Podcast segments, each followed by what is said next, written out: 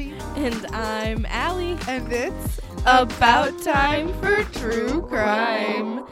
Hi. Hey, how are you guys? How are you guys doing? How's your week going? Happy Tuesday. Happy freaking Tuesday. Um, I just wanted to make a public apology, truly, to everybody from the the bottom of my heart. I'm so fucking sorry that I asked for snow. Um, Yeah. I did. I said I want it. I do want. I love it, but I'm so fucking. So I do regret it. Uh yeah, can you uh tell them why though? Uh, Because that's what we were just talking about. If you couldn't hear the laugh in our voices, I want you to fill everybody in. This little morning Mhm. of mine. Yeah. I got it. I'll set a scene for you, right? Oh, okay. So me- I get up. I my eyes. actually I get up early because I know it's snowy out and I'm gonna have to clean off my Correct. Okay. Um, so I'm up early. I do my makeup. I do my hair. Like I actually look cute. I feel good. Mhm. Um, I have Cute little outfit. hmm I have like these high waisted khaki pants on Ooh. and this cute little like quarter zip I got from Quince that I like. And I put on heels, which I I admit that was my bad. Like that is not on nobody else. I just totally forgot to put on snow boots when I left. But I put on my little heels and I had like my little bag with me and I had brought in a donation for like some of the clothing stuff that we do at our job. Um and I had like a little calendar and I had to repot a plant, so I had my plant with me in Mhm. this big old pot. So you mean your hands were full? Yeah, very. and then I also had a water bottle in my purse. Yeah, so they Because it was hydrate or dihydrate. hydrate or dihydrate, Correct. babes. Um, so I get all of this right. All right. Scene And- is set. I'm going downstairs. Things are going well. The shoes usually a little bit slippery on me, but I added some extra thick socks, so they were fine. Good for you. Get down out the building. There's a couple of steps down from my building to like the actual parking area. Of course. Whose doesn't? So I'm walking down the stairs. Mm. I slip and fall right on my ass Oh, not a slip and fall. on both stairs, like boom, boom Oh. to the ground. Um, I didn't know all these details. I love this. Then I look up. okay. Right, the Yep. sun is shining. It's Beautiful cloudy day. and gray, but all of the snow is pretty everywhere, and it's like hanging on the trees and all that Correct. Yeah. Um, and standing right in front of my ass on the ground Uh huh. is like the little maintenance guy. The ground throws out his yeah his, the little sand and the the salt and he was like oh looks icy over there like yeah yeah there's no salt on these steps yet sir none yet Ask my ass cheeks. so then i gotta stand up Yeah. Yeah. As, as you would. You wouldn't crawl on over to the car. but then of course uh in standing up i fell smack dab on my face in front of him No. uh-huh I bet he sanded the shit out of those stairs. he fucking better or he was like, "Nah, I want to see that again this morning," and just left it. so then so we have like parking in front of the building and on the side Mhm. and i always park on the side i park in the last spot on the side because i can see it from my window Mhm. also um, it means nobody can hit me on one side of my car Correct. and it's the most space for getting out like just easy maneuvering Mhm. so i love it i always park there um, my car had been entirely plowed over but in case you fucking missed it it's new england and we had a bunch of fucking snow and so they didn't even like shovel the path to the side of Mhm. the building yet so I was like, hey, I'll go the long way. Fucking whatever. So I go like out and I have to go around all the cars out to the main like road of the neighborhood and back in to get to the side of the building. "Oh no." Uh huh. Um, and I'm bringing everything. Everything's fucking heavy because As it is. there's shit in everything I Correct. own and a giant ass plant. Uh huh. And which, by the way, is in a white pot. I have no idea how I did not break that shit. It's like ceramic. And I, it would have just been like white shards lost in the snow. So then I go to start cleaning off my car. Except, wait, I can't really find it, except that I know where I park every fucking day. So then I start, like, I get in there. I'm literally like, I don't even know, hobbling through the fucking snow to get to my car. Snow's up to my fucking thighs. I love it. I have to like muscle woman the door open to You even get the freaking like You wanted it so brush. much. I know, I did. And then I start brushing it. I can't even like push the shit off because it's piled up so high on top of the car. So I have to do it in layers. And then I'm like, all right, I just want to make sure I can get out of here. And then I'm going to go put on like dry pants because I can't go to work in what looks like fucking assless chaps. Um, they're khaki. So like the top khaki skin color, the bottom Dark. palazzo assless chaps. And that's what it looked like. And so And so then I like get in the car and try to leave, and I'm like, well, you know, not try to leave, but make sure I can get out. Nope, can't get out. So then I have to go and shovel. then I'm doing that for a while, and then I fall again in the middle of all of that, and then I'm like, fucking fine. So I go. Everything's done. I finally shoveled everything. My hands, I'm pretty sure, like pretty close to frostbite. Sorry, mom. Not really that close, but like the point where they were so wet and cold that they were still cold by the time I got to work and like Mm. a layer of skin peeled off a finger or two. Oh. Yeah. Um freezing, wet to my bones, and then had to run upstairs, change. I was out there for an hour. I'm Yeah, not kidding. She Like, texted me and she's like, "I will be late today." it and was that just was I will be late. Period. I was like, I can't. I'm not doing it. I did stop and get coffee because I was like, if I'm gonna be a half an hour late from this shit anyway, make it an extra five minutes. Like, Seriously. I need some caffeine. Um, but I did go upstairs and got changed, put on some dry pants, put on some dry socks, changed my shoes. Didn't wear heels. No. Oh yeah, that's the other thing. I lost a heel in the fucking snow, so then I had to like search around for it because I stepped out, which by the way made my little foot really cold. And then uh, yeah. yeah. And then and then I fell on the way when I was trying to go into the back door, but then the thing is the back door lock has been janky for fucking ever, so then it wouldn't open even though I had my key. And then I had to walk all the way back around again where I fell again in front of the fucking man. And then I got inside. Oh. And then Newton was just like staring out the window the whole time, like it is a good day to be an indoor cat. Like So I didn't have that bad of an experience with the snow, but I did Yeah. have an experience with the snow. Yeah, but yours is funnier. I don't know. You falling four times is pretty funny. It's super funny until you're the one that has to feel all of the aches and bruises from it. Oh no, entirely. I'm so terrified the second my hips get brittle. Are you kidding? Oh, I'm fucking out. I'm I'm gonna be done. But so we got a lot of snow. I went to move my car. I thought I could handle it. Oh, Mhm. first of all, let me set well, let me set the scene. I love it. Okay, all right. I'll picture. So I get up Mm-hmm. and I'm in my jams Yeah. and it's a cute little matching set that my mom got me for Christmas. Mm. Thanks, mom. Love and I was like, okay, I gotta change because Yeah. we're gonna be productive today. This was the day before, so this Right. was not a work day. And I throw on some leggings that were Yep. clean, and they are this like very light pink Mhm. beigey color, Mm-hmm. which um so am I. Yep. So so it kind of looks like I'm not wearing pants Yeah. and throw on my jacket because I'm like, all right, let's get this, let's get this car show on the road. Let's get her moved and all ready vroom, to go. And so I put on my little coat. Mhm. I had started my car. mm-hmm. My doors are frozen, Yep. so can't open them. Nice. So I start using my hands and my Yep. arms to try to clear some of the snow off. Oh. Um, all that did was make my hands burn. Yep. Um, and then my door thawed enough that I could climb in the back and get the snow brush. Love.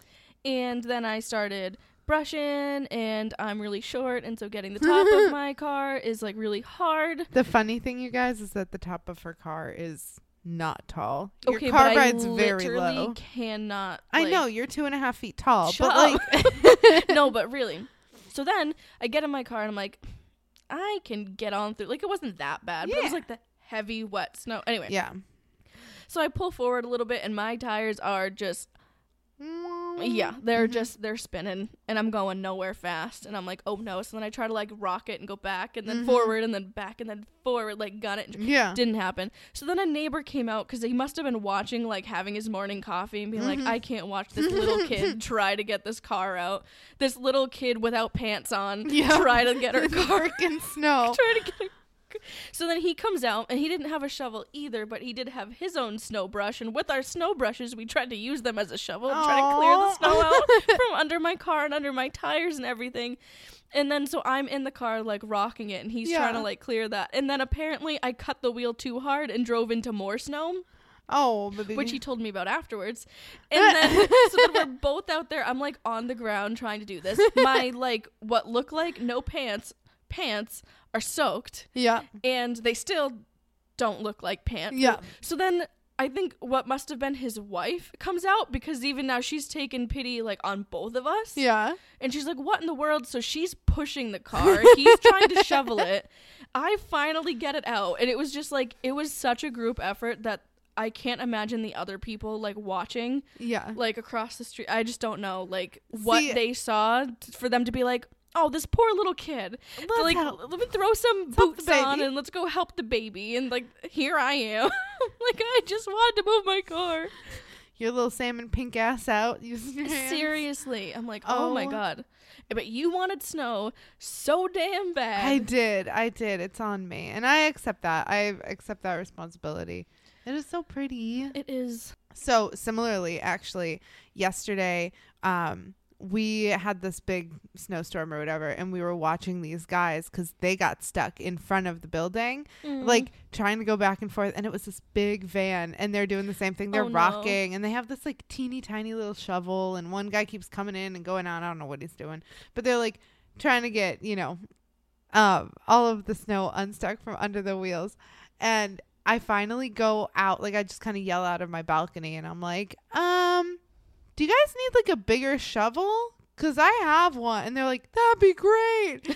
and so then I go and I'm like, okay, I'll bring it down. They're like, no, no, you can just throw it, just throw it. And I'm like, okay, well, I don't have socks on, so I'm like out in the middle of bare feet, like Aw. chucking the thing over, and they're like, thank you. And it was so funny to watch them do because they were in great spirits. They were like laughing with each other and like having playing little with the snow. snowball yeah. fights. And then when they were finally done, the guy actually came up, like figured out what one I lived in, was like, "Hey, thank you so much," and like returned it, That's very nice. which is just really cute. But um, at like hopefully at least spirits were high. Like, See, for me, trying to get my car out and like struggling with it, and maybe this is just like a me thing or maybe it's just a girl thing. I don't Mhm. know, but like I feel the same anxiety because I don't know anything about cars. Mhm. That when something goes wrong with the car, even though it's not wrong with the car, it's the Right. fact that there's snow. Um, I go, oh no, oh no, Oh, what am I no. gonna do? Oh no, I don't know what to do. Oh no. To me, it's like equivalent of when I'm trying to back into a spot and people are watching oh, see, or like to try to with parallel park. Yeah, Yeah, I just I'm like, oh my god, don't look away, look away, don't look at Get this. out, get mind out. your mind your own business, and Yes. like I can just imagine the people that were watching. Like, not that I think people are like, oh, let's watch funny. her, but Well, like as people who someone happen who, to walk by and notice, kind of stuck around to be like, let's watch her, give it a shot. and they're warm in their little robes, like, well, let's watch this little one try. well, and that's what I was like. As someone who was the neighbor fully just Yes. watching, For real. um, I don't know. It's not as fun as Florida, where some of us were, but I do like the snow. By some of us, do you mean me? Yeah. Yeah. So How I was, was just it? in Florida, you guys. Um, so jealous. visiting some family. It was honestly, it was awesome. And got home to a snowstorm, which was not awesome. Sorry. But while we were away, my friend house sat and cat sat, and my cat loves her. So Donald. Bonnie, if you're listening, Mia loves you. Um, and so we were, I just I felt comfortable, like the house was taken care of, and Yeah. we could go away for a few days, and it was beautiful, and saw a family, I and saw like some in-laws. Like I haven't seen my sister-in-law in a while, yeah. so it was just really cool to just see people and have kind of like a calm vacation. Haven't Yeah. really had normally vacations are like go go go for me. right. So it was nice to just have it like a little bit more relaxed Aw. and fun. And the weather was like really cold when we first got there mm-hmm.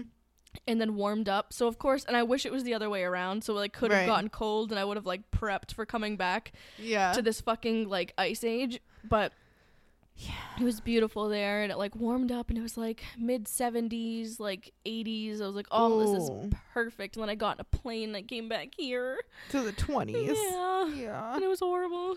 Um, I played in the snow a little bit. That was fun. That's very cute. Did you make a little snow angel? Um, no, I didn't.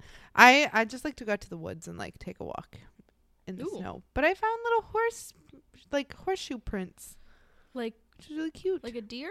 no, like a horse. Like a real horse. Yeah, like Not somebody. like a moose? Nope. I don't know what moose have for feet. well, I know they don't have horseshoes on their feet, so well, that'll do it. Yeah, that'll do it. So it was like full on horseshoes. mm-hmm. Oh, okay. It was very cute. I know I know a horse print. I can't say I know a moose print off the top of my head, but I know what a horse looks like. A horse. What the fuck? Of course I know what a horse looks like. you know what I mean. Damn. I know what a horse looks like. I know I know a dog from a weird wolf, but that was a horse track. Was that a Midwest thing? No. it's from a really stupid college humor video series that I really like. Um, it's called Precious Plum. Is that the one you showed yes, me that it's time? a spin-off of Honey Boo Boo. that was so funny. Fuck a bag. Fuck a big, big bag. uh, which is like unfortunately now a common phrase of mine. Fuck it a really bag. is. Like it's really just infiltrated my vocabulary, but it's really fun to say. So I think we're gonna have to include. We're gonna link the video Yeah, okay. in the show notes. It's called um a perfectly good sword. And you know it off the top of your head. yes. Um and we're here's the thing. it. So Precious Plum, like I said, it's a Honey Boo Boo spinoff, but please remember it is satirical. It is not for reals, but it is so funny. You know, sometimes you just need to watch College Humor. yeah. I don't know a dog from a weird wolf, but that was a good sword. Why did I think that was like some Midwest shit that you? What's a good sword like this doing in a big old pile of nothing? Is that when they're like in the trash? Yes! Why do I remember that? All right, we need to get It's with so it. good. Okay, we have guys- a case to cover, I'm don't we? so sorry. We are 15 minutes. in. oh my god, I'm. We never do that. All right, sorry. Can well, we just we had like, snow stories, so. get into it? Well, we just miss you guys so much. We are only here once a week now, so we got to get it all out now. I know. But how the hell are you guys? It is the last Tuesday of January, and you know what that means? what does that mean? It means we're doing the requested case. Woo. Woo! So we promised you guys for episode 50 that we would let you pick a case and we'd cover it this month. And we waited till the last Tuesday, but we sure are here and we're showing up for you. We certainly did it. So I wanted to talk about the Puccio family crimes. I guess there's many. Ooh. Yeah. So this was requested by at P A U I D I B E at Podibe, I believe it is, on Instagram. So hey. Um, and thank you for this fascinating case. I'd literally never heard of it at all I have no idea. whatsoever. I I remember the request. I have no idea really what it's about. um, it's wild. It's like a full ass family. Okay. So, this true crime case takes us all the way to Argentina. Okay, we're a little I world travelers. Know it specifically San Isidro, which is a suburb north of Buenos Aires, Argentina. Okay. And this place is like, I looked it up on a map. It's pretty much right next to the opening of the South Atlantic Ocean. So it's not like right on the coast, but it's kind of like at a big bay mouth area Mhm. of it, if that makes sense. It splits off into Sure. a bunch of different rivers. Mhm. So, um, the Puccio family resembled any normal family in the 1980s. A mom and dad, there were five beautiful kids. They had a business, they had a home. It wasn't a lot, but it was everything they had, you Mhm. know? Archimede Puccio, the father, was born in 1929. He had many different titles in his day, but at the time, he was an accountant and an entrepreneur. Okay. Okay. His wife, Epifania, which I think is a beautiful name, um, obviously had the five kids, and she was pretty much a stay at home mom, although I did read that she did some teaching in like a middle school. Mm. I think she actually was like kind of on the up and forefront of learning some tech stuff. Not a ton, but like a little, Okay. which is kind of cool, especially for a woman in the 80s. Mm. And we'll talk about specifically in Argentina why that's kind of a big deal in a second. But it was cool. It wasn't her full time job or anything, but she did do it. And then there were three boys Alejandro, Daniel, and Guillermo. And Guillermo? I know Guillermo. I'm picturing Guillermo from What We Do in the Shadows, but I I, know. I do too. I'm imagining that that's not where we're going with this story. You'd be surprised. Okay. It might be a Guillermo from What We Do in the Shadows kind of vibe for Guillermo, Okay. right? All right, I'll take it. I Um, love him. He's like my favorite. I know he's so cute. Um, and in fact, Gizmo. Gizmo. Gizmo. Sorry. I'll try not to call him Gizmo, but We it might be hard. So, in fact, the oldest, Alejandro, he was actually a really well known rugby player in Argentina. Oh, okay. I've heard that he was famous, but like, I, I don't follow rugby and I don't live there, so I'm not going to go that far. But he Mhm. did play for like the United national team. Very cool. So it was pretty good. There were also two girls, Sylvia and Adriana. Uh, Sylvia was a local art teacher, but Adriana was born in the 199 no 1980, I think specifically. Mm-hmm. So she was not super old for most of this. She was pretty small. Okay. So, the Archimedes or Archimedes was known to his neighbors as conservative. He was pious, a little bit icky. He like worked for the government, which wasn't great at the time, but he was super tidy. There were reports that he would sweep his front steps and they owned like a bunch of different businesses. By the way, this is really weird. We'll include a layout of the house that they had, but on one level, they just had like a fucking ton of different businesses. Oh, okay. There was a delicatessen. There was a water sports front. One of the um, Sylvia, one of the daughters, ran some like local art stuff out of one of them. Like it was a lot. But sort of on the front steps, Archimedes would like reportedly obsessively sweep. He would like sweep the front steps outside, rain or Mhm. shine, like he'd be out there. And while this might seem like it might be, you know, a little OCD related or obsessive or compulsive, it was actually a lot worse than just an already concerning mental illness, which isn't great. no. But Archimedes may have had a really high status position, been in a higher economic class. Um, but his cleaning had more to do with making sure that nobody could hear the screams than there was no dirt. Oh, Yeah. that's different. Mm-hmm. So, for some important context here, we're going to need to know a little bit about Argentina in the 1980s. Um, this is no easy feat. I'm not a poli sci major. I'm doing the best I can. So, this is just a little quick overview, but it is really pertinent to the actual story. Okay. So, okay. The Dirty Roar occurred from 1978 to 1983. This was a time in Argentina where they were under a militant dictatorship. Oh God. So, as a non poli sci major, it took a lot of brain power to figure out literally just the first sentence of Wikipedia. I'm not even kidding I you. believe that too. Um, but rough. Yeah. essentially, it was a military dictatorship that induced a state of terror. Breaking this down, government took control using armed forces and implemented a state of terror, which is when a government performs acts of terrorism on their own people or in other countries, but not in this situation. Mhm. In order to do some of these acts of terrorism, the government started using a right wing death squad. Which you'd probably be like, what the fuck? Are they killing right wing people? No. AKA, these groups of people were like literally equipped by the federal police and Argentina's armed fucking forces. And they were just allowed to go um, and basically kill or torture anybody who they believed to be involved in any left wing shenanigans. Oh God. Yes. So they always, I find this funny as hell because they were like, this is an anti communism group. And it's like, okay, you're a fascist group. But like, Yeah, and you go around the circle so many times Yeah. that you're the same. Yeah. So let's not pretend. we've all ended up pretty much in the same spot down there when you're an extremist. Yeah. So let's just keep that in mind. But I thought that was really funny because I was like, oh, yeah, oh no.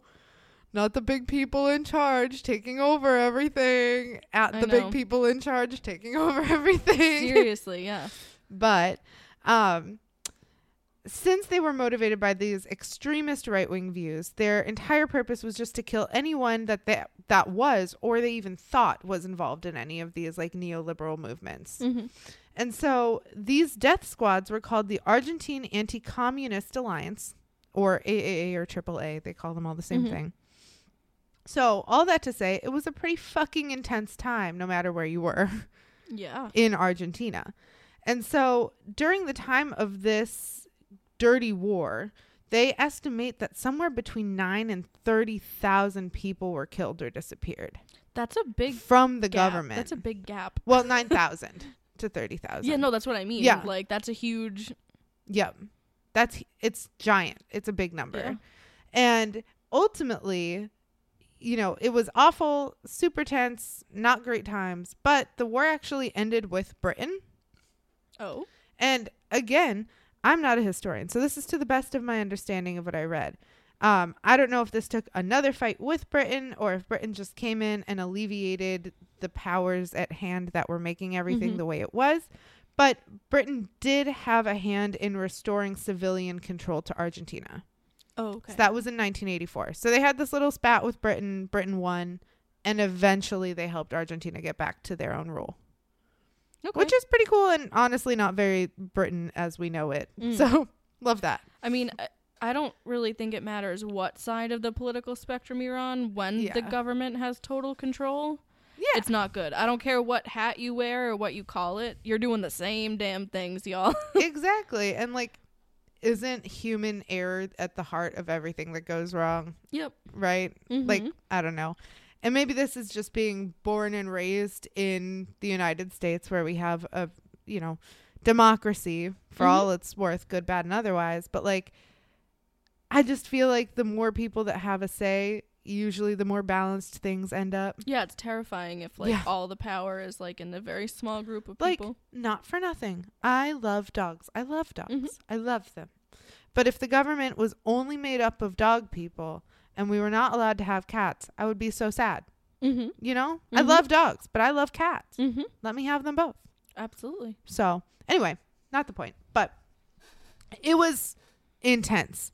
But we need to know that because our guy, Archimedes Puccio, over here, um, was in Argentina through it all. Okay, so we're saying that he's an adult. Well, he's a dad Yep. during the. During the Dirty War, yeah. Okay, and is he taking part in like the fighting? You're asking great questions. So he did not take part in the fighting. Okay, he took specifically. part in the punishing. Sure did. Talking about yes. with the screaming and the sweeping. So, Archimedes, despite a title that seemed innocuous, again, entrepreneur, he owned a few businesses, was actually an ex Secret Service man. Oh. So, he was tasked with getting rid of the bodies after the government tortured and killed them oh for any of these neoliberal beliefs. Oh god. So he was in that AAA, that extremist Argentine anti-communist alliance. He was in the death squads, but he Okay, so- specifically was tasked with getting rid of the people. any of the people that didn't agree with what they agreed with. Correct. Okay, yeah, that's awful. hmm Okay. And by getting rid of, I mean like disposing of the bodies, that Correct. kind of thing. He wasn't doing the actual killing for this group, Mhm. to my knowledge. But this is not justifying what he did. Someone did say, though, I believe it was in a Fox News article. I always have my resources listed below, but just for funsies, I got a lot from BBC, NPR, Fox News, BA Times, France 24, and then honestly, and I'm not even shitting you, quite a few um, entirely in Spanish written articles from Infobae that I had to translate. So All right. there's not a lot on this case that is news sourced recently in English. Most of it is in Spanish, Which but makes sense. also a lot of what's in English is about the stupid movie El Clan, which is about this. And the movie itself isn't stupid because it's stupid. It's stupid because I can't find anything on the actual fucking crime. It took away from that. Yeah. I'm not like 16 pages of Google. oh no. I could not like I got two articles. Uh, Ridiculous. Anyway, not the point. But Google, figure your shit out. If I'm looking up the Puccio family, give me the actual one. yeah. Anyway, so again, not justifying what he did, but in one of these articles, it was said that he didn't just wake up and start killing people and that he was a symptom of his time. To me, I say, eh, he didn't wake up just kill like killing and kidnapping people, but he also chose every decision he made, and that's culpability enough for me. You Mhm. know? So Archimedes went to mass every Sunday Okay. just a few blocks down the street. He had the whole family go, right? All five kiddos, him and his wife. It was like a cute little thing. Archimedes and his son Alejandro were really close. He went by Alex, so I'll refer to Alejandro as Alex from now on. Mhm. But Alex was big in rugby again. Um, he was the first of the five kids. He played guitar. He actually had been kind of like a celebrity in the local area because of how well known he was and his dad and all of that Okay. and they got along pretty well but alex was like very hard-headed and i can assume archimedes was too Mm-hmm. um and so they kind of clashed a little bit but they were close because it's that sort of like father-son bond and it's the first time that archimedes had that chance too so it sounds like he was kind of special you know Mm-hmm. so on the first floor of the family home the family owned a water sports store Um, again, makes sense. They're right on the opening to the South Atlantic, but they also had a bunch of other ones kind of in the background. And while there is much speculation as to what happened, as both Alex and his father, Archimedes, have now passed, it becomes increasingly difficult to get to the truth of actually what happened. So let's chat about it. Mhm. We're going back in time and we're going to zoom into July of 1983. Keep in mind, the Dirty War has just ended, and I mean just ended. And Argentina was working back towards civilian rule. There was a little period of instability there, as you may imagine, um, in between, you know, figuring out who was ruling, who the next leadership was going to be, all of that. Times were really tough. Archimedes had just started thinking about what his next business venture was um, because he pretty much just got booted out of his job, which was being an anti communist alliance death squad fucking disposer guy and also running his whole like house business. Mm-hmm. Um, so he's like, you know what? Times are tough. Kidnapping sounds like a great way to get some money. I'll just kidnap people for ransom, get the ransom, let them go. Mm-hmm. You know? Mm-hmm. Um, so that's what he thought he was going to do. And boy, did he do it. So while I don't agree with kidnap for ransom, I think it's important to remember here the context. Again, Archimedes was around this behavior from the government for the better part of 10 years. The country is shocked when they are returned to civilian rule, things start to settle down, and Archimedes is like, okay, you know what? I do actually need to get on my shit. I need to do something here Mm-hmm. you know? So it's a surprise to everyone when well known rugby player Ricardo Manoukian went missing. He's Mm-hmm. 23 or 24, reports vary, and he was really good. He was well known, but I don't believe he was in like the same ranks as Alex. I don't think he was in like the national Mhm. rugby league, but I do think he was in some pretty high up ones. And people were like stressed about this, but Archimedes chose him. Mm-hmm. He said, "I'm I'm going to take that one." And he did for a few reasons.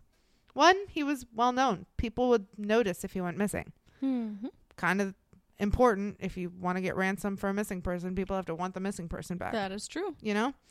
And if family didn't do it, fans probably could. Yeah. I mean, all gathered together, but fans probably could. Right. Two, his family was well off beyond his own rugby stuff. And so he figured it was going to work. So Alex was in on this. It was a father son, daddy, daddy son date day where Oh, they were oh, no. just going to like kidnap your little friend. That's not very nice. No. It's not good quality time. No. And Alex as knew Ricardo well. Like they would hang out. Obviously, they would do rugby sometimes That's sad. together. They're like friends. I know.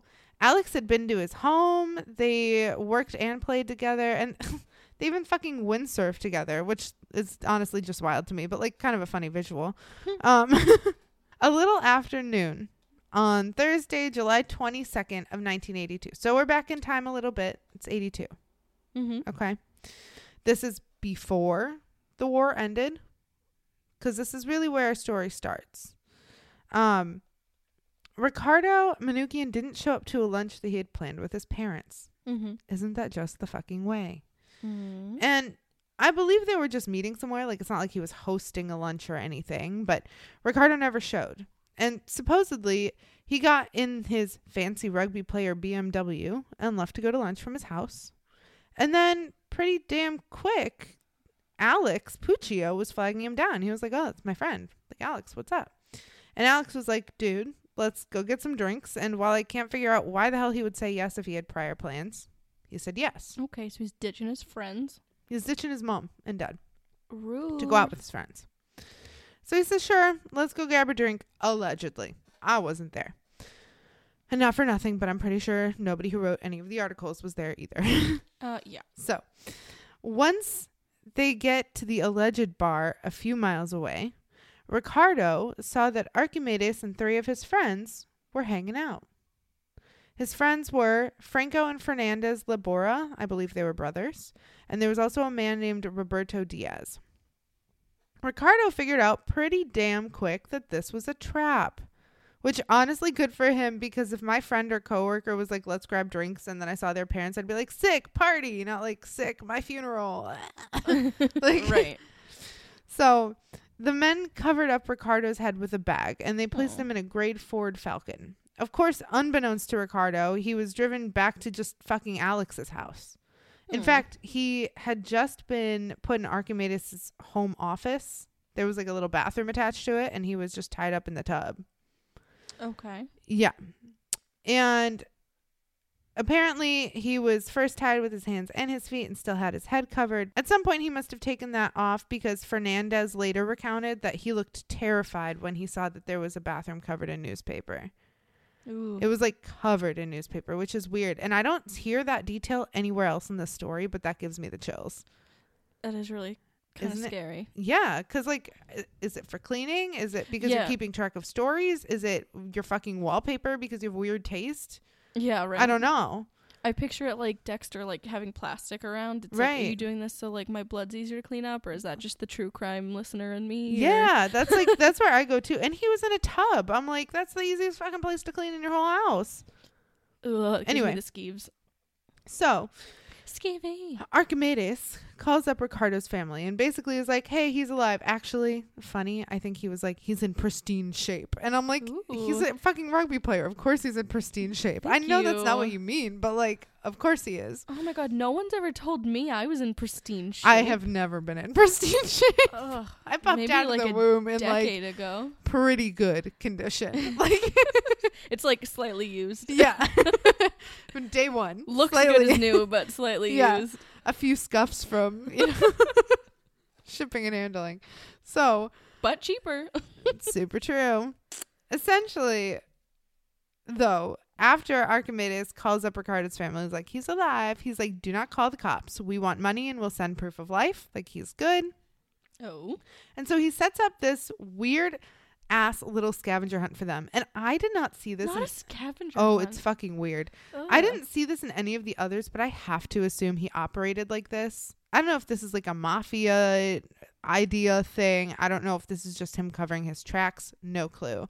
But he literally is like, we'll have his proof of life in a cigarette container in a bar. Okay. Uh huh. So they have to go and find this cigarette container. And the proof that was in it was a letter that was written by Ricardo himself. It was his own handwriting and Signed by him and Yeah. Right. And and you know, let's not take it for anything it isn't. Every single word I'm sure was vetted, decided and or approved by everybody else in that room. Oh, of course, yeah. But this letter basically says, "Do not call the police, please, please, please." It's like begging not to call the police and then just saying, "Do what he says, I'll be fine. It's just money." Okay. And so the price on the rugby player's head, you might ask, Hmm. somewhere between two hundred and fifty thousand dollars and five hundred thousand dollars. You know, reports vary, but like yeah. that's a lot of money. Yeah, that's not cheap. No, no. But he's in pristine condition. he so is he's in like worth pristine, it. mm-hmm, new in box, unopened. So, of course, to get the directions on how to do this, there was another fucking little thing. of course, because there always is. And I believe that was a series of clues that they had to find from the way it was worded in what I read. Um, but it started with directions inside an empty soda bottle. Okay. I'm like, this is not fucking 13 going on 30. Just tell them how to give you the damn money. Like, it's fine.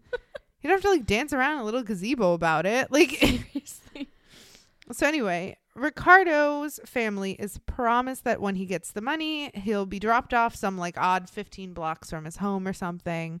Okay. So Ricardo's uncle brings his little briefcase and like doo-doo-doos, like drops it off, you know, whatever. They get their money. So Ricardo gets his little ties reinforced and his hood put back on. Hmm.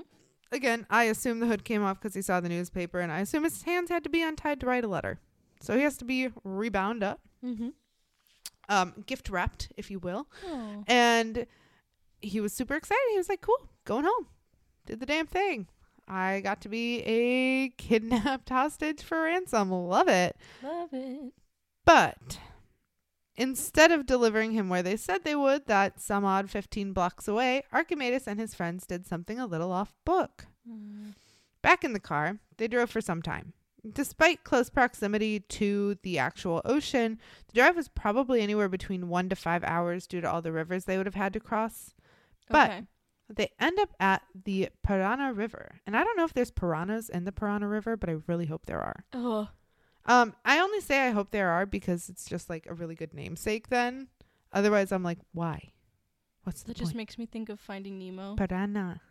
the piranha from the Amazon. Yep. What's her name? What's uh Darla? Yeah. Fishy. Fishy? Yeah. Wake she's a- up. she's an asshole. Yeah. yeah. Best of us. No, I'm kidding. I never like, did that. Die. So anyway, um, Sorry. we have this long drive. You know, Ricardo's thinking like, okay, it's gonna be a few minutes. I'm gonna drop it off a block or two. You know, not really, but like a couple Mhm. miles away from home. It's not gonna be that long in a Mhm. car. Um, but no, it was like so anywhere between an hour and five hours. Hmm.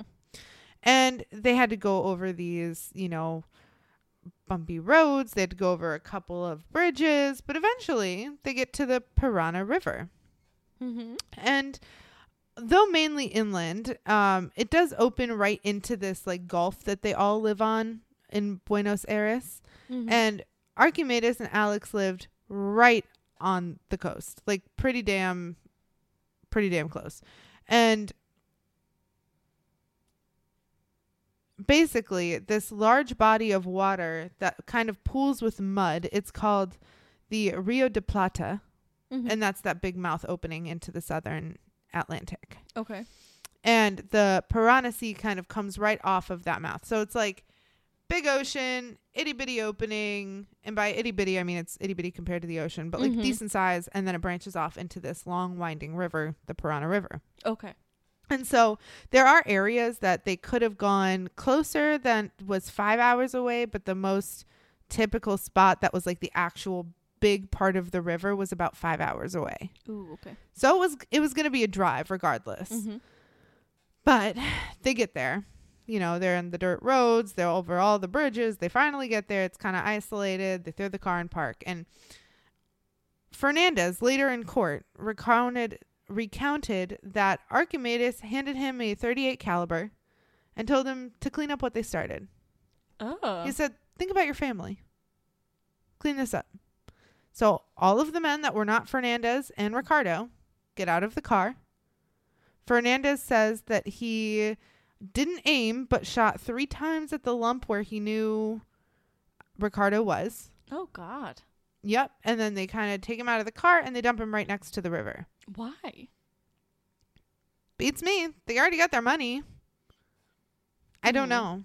So, um, I thought it was interesting that they put him next to the water and not in the water.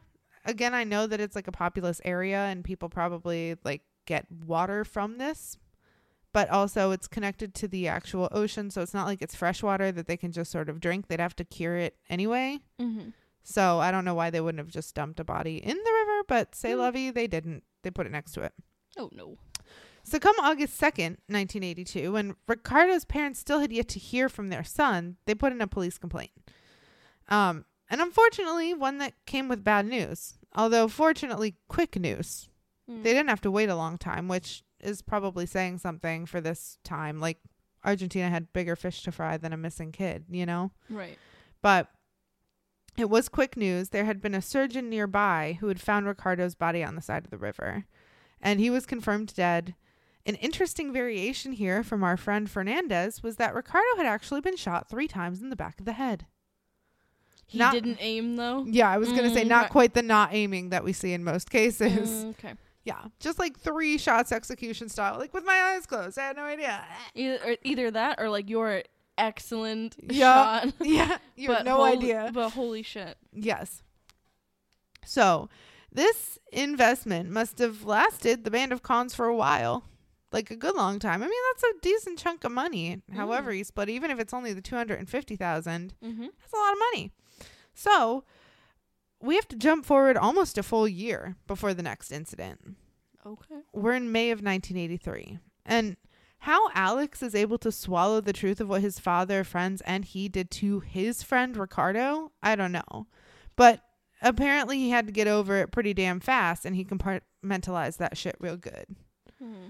Because the next victim was also a friend of Alex. Oh my god. Mm-hmm.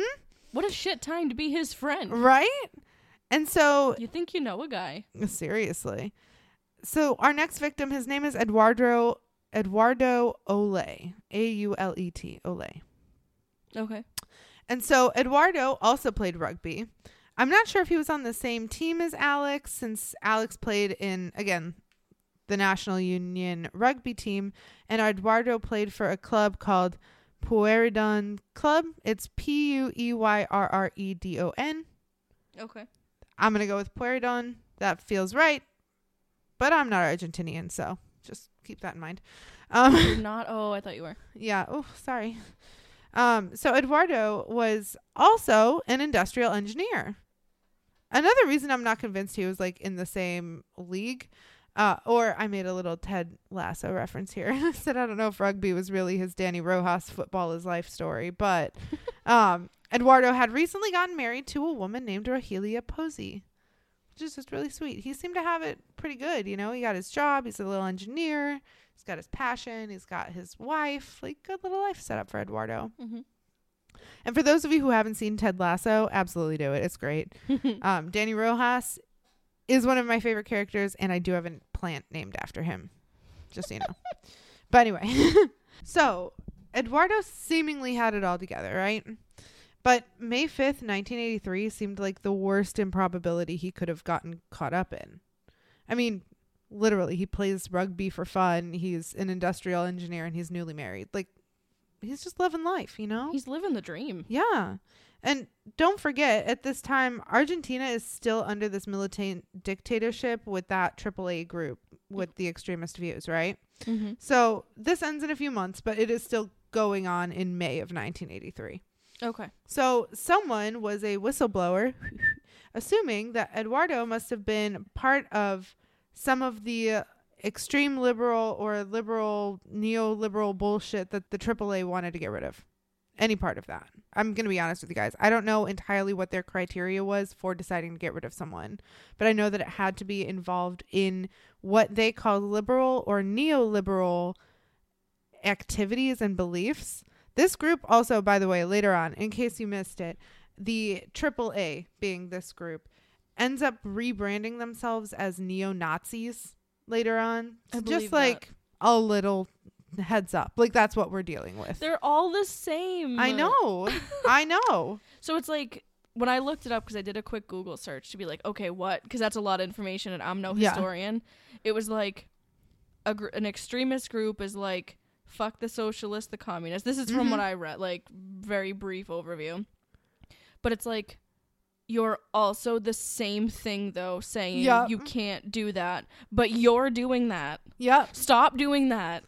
No. I hate that. they don't want to, and they think it's dumb that other people do it because they want to do it. It's like let me point fingers at somebody else when I'm doing the same thing I'm telling them they can't do. The one thing, this is so cliche and so middle It's so- school oh poster of me, but every time I think of pointing a finger, I'm like, well, there's three pointing back at you.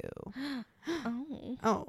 Um, but I'm always like, fuck that. I don't know. All of these, I- feel like any extremist political organization is just fucking power hungry. That's all it is. That and like maybe delusional if they really think they're doing something. Oh my god, they're all delusional. I- I really I really don't like politics and we always say like we're never going to talk about our political opinions or politics or anything because there's I don't know a thousand different ways you can go talk about politics and here's not the place we're going to do that. Right. But I think I'm pretty confident in saying far in any direction Is is too, too far. far. Yeah. Babe. Aw. Um, yeah, no, Allie and I, we pretty much try to stay out of any of that conversation just because we both fall in a nice little cozy um, niche of our own. And so we don't like to step on toes because we like to get along with all the people. True, We and we really also just like don't like politics or Yeah. politicians or We were actually people like, okay, telling us what to do. in case you were wondering, when Ali and I say that we're like actual friends outside of this, before we started this episode, we were talking about God. Uh-huh. and religion. Then we started playing this, paused it halfway in between, talked about all of our political beliefs, and then Uh-huh. started playing it again. So it's all just quite fresh. But like, yes, we are not out here looking to like take a stance in any political issues. That's not what this is about. No, and you've got plenty of places you can go to like look for that. Yes. We And- have fun just in our little corner outside of that. We like our little true crime sect because it's what we know, it's what we're good at, it's what we Mhm. have the most fun We're with. not but historians. um again, I'm trying my best here with all of the Argentina history. I know I With the didn't get a degree. who knows what it meant then and the Yeah. words we use now for it and all I know is that this group, this AAA group, the anti-communist allegiance, was so incredibly extremist right that their main purpose was getting rid of anything that they believed to be a threat that identified as yeah. left. So I don't know if that was like a tint of blue versus, you know, if you had to be like waving around a, a communist, communist, yeah, flag hammer and sickle. but um you know i know that they're not into it and that's what they're looking at so someone must have believed eduardo to be a big enough threat that this was an issue and who do they call not the fucking cops not the federal government that's the militant dictatorship going on right now Mm. they call the man they know was in the argentina anti-communist allegiance Mm. our man archimedes Mm. so, someone, whomever this whistleblower was, assumed that Eduardo must have had some proof of this. Um, but instead of, again, whistleblowing to the disgusting government, they whistleblew to disgusting Archimedes crew. And in fact, when researched deeper, Mm. it looks like this whistleblower may have been, who would have guessed it, Eduardo's own maternal grandmother. Oh no. Yeah, no, it's bad. No. Um, it was a really long connection that I read. It was like Eduardo's patern or like maternal grandfather's, or it was like the daughter of the mother-in-law of his, and I was like, okay, you could just say maternal grandmother because that's like everything it was. Like the wife of this guy, the daughter of his great grandmother. I'm like, Yeah, that's his, that's just his fucking grandma. Anyway, so on the way to work that Tuesday morning on May 5th of 1983, which yes, I did look up, Eduardo was captured. Mm. So here's the problem that we run into here. After Ricardo, it is hard to find information on the specifics of a lot of this. Okay. We know the victim names. We know who was kidnapped, who died. We don't know how all of them were captured. We don't know all of the lengths of time. So I'm doing my best. And so it was difficult, again, to find any of the same extent that we had for Ricardo on Eduardo's death, if that makes sense. I know it's a lot of O's, but I'm not entirely sure why, but here's what I've pieced together. Eduardo was kidnapped, and I assume probably in the same manner, especially if he's another one of Alex's friends. Mm-hmm. Like, why not just be like, hey, buddy? Uh. Um, I assume he was tied and put in the same bathroom. It worked last time. Mhm. Why wouldn't it work this time? And Archimedes decided he was gonna chill out a little bit.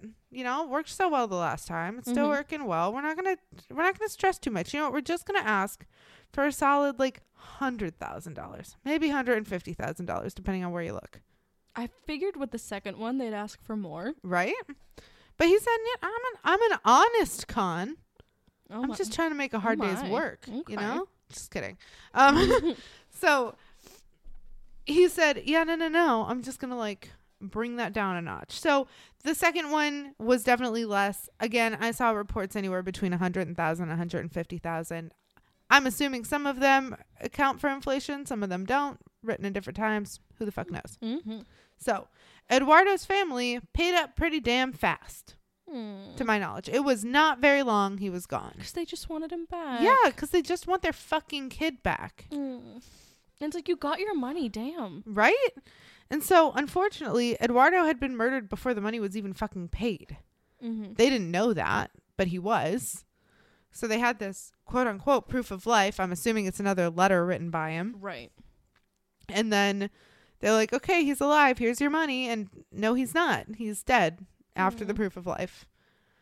Um, again, I did not see any reports on his body or how it was found. I'm assuming it was probably another qu- quote unquote not aimed three execution shots to the head. But, you know, we don't know. Who knows? So, Eduardo's body was then lost for years. Nobody really knew what happened to him beyond Archimedes and crew. Um, and just a little fun fact, if you were curious, Archimedes did make all of the little participants, so his crew. Again, this is that Franco and Fernandez Laborda brother pair. There was another man named Roberto Diaz, and some of the sons were involved. So Alex was involved. I actually, I believe all three sons were involved, but Guillermo to a lesser extent. Okay. So, and there's we'll our talk. there's our Guillermo. I know. and We'll talk about him later. But just so you guys know, like he it sounds like he was involved kind of on the outskirts, but never actually in like the nitty gritty of it all, if you will. Mhm. So Archimedes decided that all of his little boys, his little crew, um, were going to make a little blood pact. They wanted a vow of silence. Mhm. And also, um, they knew it would only go to dark places if somebody spoke. So they said, everybody, nobody says a damn thing. Hmm. And they all split their, like, slit their little palm, made like a little blood pact. And like, uh, this is a very strange niche variation of boys will be boys. Mhm. But boys will, like, are you fucking kidding me? A blood pact? uh-huh. That's what we're doing right now? Okay. Okay. It's like, you can't break a pinky promise. I know, right? you gave yourself a paper cut. You can't break our blood pact. Yeah, seriously. Oh my god. So, the one thing that I thought was interesting and actually kind of giving credit where credit is due here is that they said um, any of the deaths that they caused belong to everyone, which honestly it did. Like, you can't go into the police station and say, Yeah, I did it, but I didn't do it. Right. Those deaths do belong to everyone in that pact. And so, for that, I'm like, you know what? At least they got that going for them. Like, Yeah, if one of if one of the dominoes fall, you all do. Yep. Well, and I think this whole idea of a vow of silence was just them saying, like, listen, you all chose to participate in this. If you get caught, snitches get stitches. Yep. But at the same time, it's like, actually, that was kind of ethically correct. This is on all like, of no, you. No, it really is all of your fault. yeah. all of you guys. Congrats. You did it. So we're going to move on to the third victim, Emilio Naum. And this is a fascinating one, actually, truly. I thought it was wild. Okay. So Emilio um, is fascinating because literally nothing happened. Emilio was kidnapped in June of 1984. Okay. So we are just out of this militant dictatorship, starting to get our footing on civilian rule in Argentina, um, in terms of like the political climate. And I'm sure they're like, yeah, shit's probably calming down in a second. We might as well get another one in while we can, right? Oh god. Um, but here's the thing: Archimedes had already met Emilio.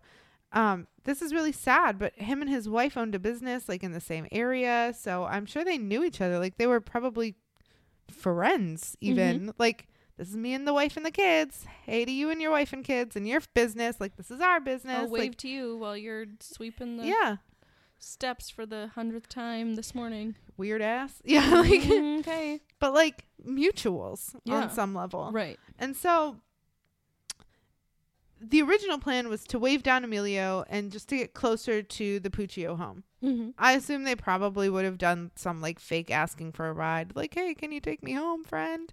Um, we'll never know though, because as soon as they got into the car, it was made clear that it was a trap. Right? It was Archimedes and two of his friends, and the friends grabbed Emilio, and um, immediately he starts resisting. He's like, "F- "The fuck you are! Like, try Mhm. try to get me, try." And so as he's resisting, one of the men accidentally shoots him straight in the chest. Oh god. And they panic. They're like, "Well, things are getting better now, so we know someone's going to come look at this." Um and people would soon be on our trails. So they literally literally just left his body in the fucking street What? and fled. Are That's you it. kidding me? No. No, that's all they they shot him and left him in the street. And I'm sure they took his car.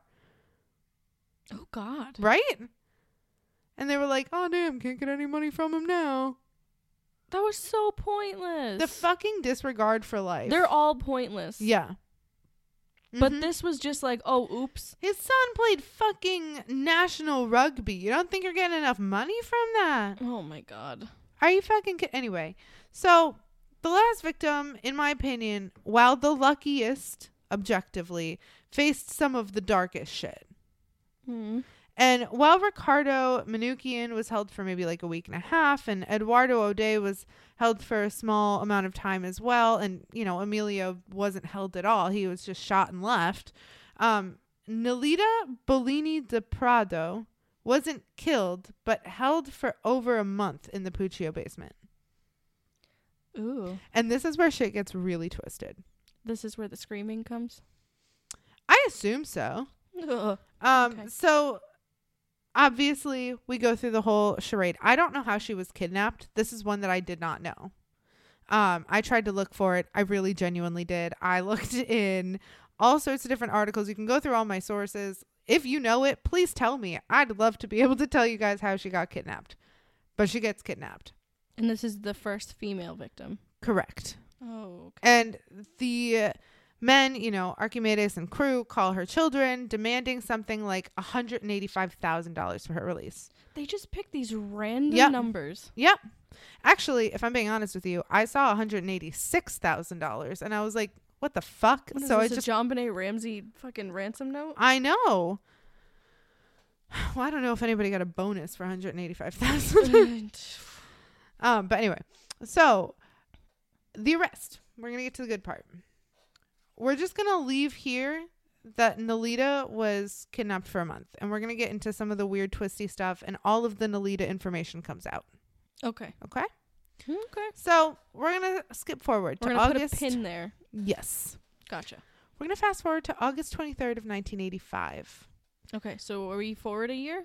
Um, yes, we're in 1985, so that's f- fast forward a year from Emilio, but Nelida was held for like a month, so she was in 1985. It's not like she was there the whole time.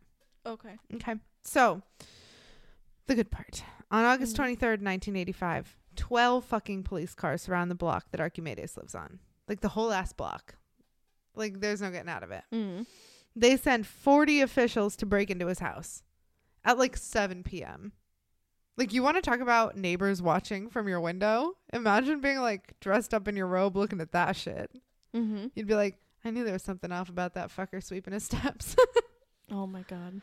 so, when the invasion happened, any Puccio family members were kept in one room and Nelida was kept in another. Sylvia came home from teaching an art class, and what stuck out to the judge was that in the reports of the investigation, as the different kids came home, as different people were set aside in this room with the rest of them, nobody was stressed. Nobody cried. Nobody asked who Nelida was or what happened or what was going on. They all silently sat in a room together. Okay. Yeah, it's fucking weird. And something that really struck me about the recounting of this investigation was the discrepancy noted between the floors of the home. So, if we think about it like a townhouse that instead of going up in levels, it kind of goes down. So, it's almost like they build into the ground. Mm-hmm. They have the ground first floor, which is like where all the shops are. There's a couple of bedrooms for family members on, like, kind of in the back hallways of the first floor, but Okay. not like open to people. Mm-hmm. Um, and then they have a couple of other rooms that they do smaller businesses out of. Mm-hmm. And then if you go downstairs, that's the ground floor, and then there's another basement from that. Oh, okay. Yeah, so it's kind of weird, but it like goes down. And on this first floor where people would walk into like the store and like even just the detailing behind the store. So where it's not the front where people are around and seeing things and having this curated experience, Mhm. whatever it's going to be. Um it's beautiful. There's velvety chairs, mahogany tables, there's like French influences everywhere and it's like gorgeous. Mm-hmm. And, you know, if we're thinking about like nice, famous rugby guy, like that probably lines up with a lot of what you're thinking in terms of economic status for people like Right. that. Um, but then you go downstairs and the actual like first floor of the family homes, that first like underneath layer, Mm-hmm. um, shit, bad Oh, okay. like pretty much the cheapest shit you can get anywhere. It Mhm. looked like styrofoam walls. There was like a double bed and a dresser in the master bedroom. Mm-hmm. Um and like nothing else. Like not even like storage for clothes, no storage for shoes, just like shoes thrown in the closet, stuff wherever you can put it, that kind of thing. Mm-hmm. And that's for like the rest of the family. And then the dresser in that master bedroom, Mm-hmm. the only other piece of furniture there, Mm-hmm. is on wheels. Okay. Um, and those wheels are used because that dresser covers up the door to the extra basement room. oh God, there's a trap door. Uh-huh. Um, The wife, Epifania, says she had no idea it existed. I find that hard to believe, but she says she has no idea it existed. Mm, okay. You didn't look at the floor plan of your house. When, mm, okay, Mm. Well, they built it. So they had that's worse. Yep. so they had the first floor and then she said they added on the bottom too in like the court manuscript. But she said That she didn't so backwards. How do you have a house and be like, you know what? I Let's go dig down." under the house. I'm sorry. What Yeah, no, it was wild. additions go like?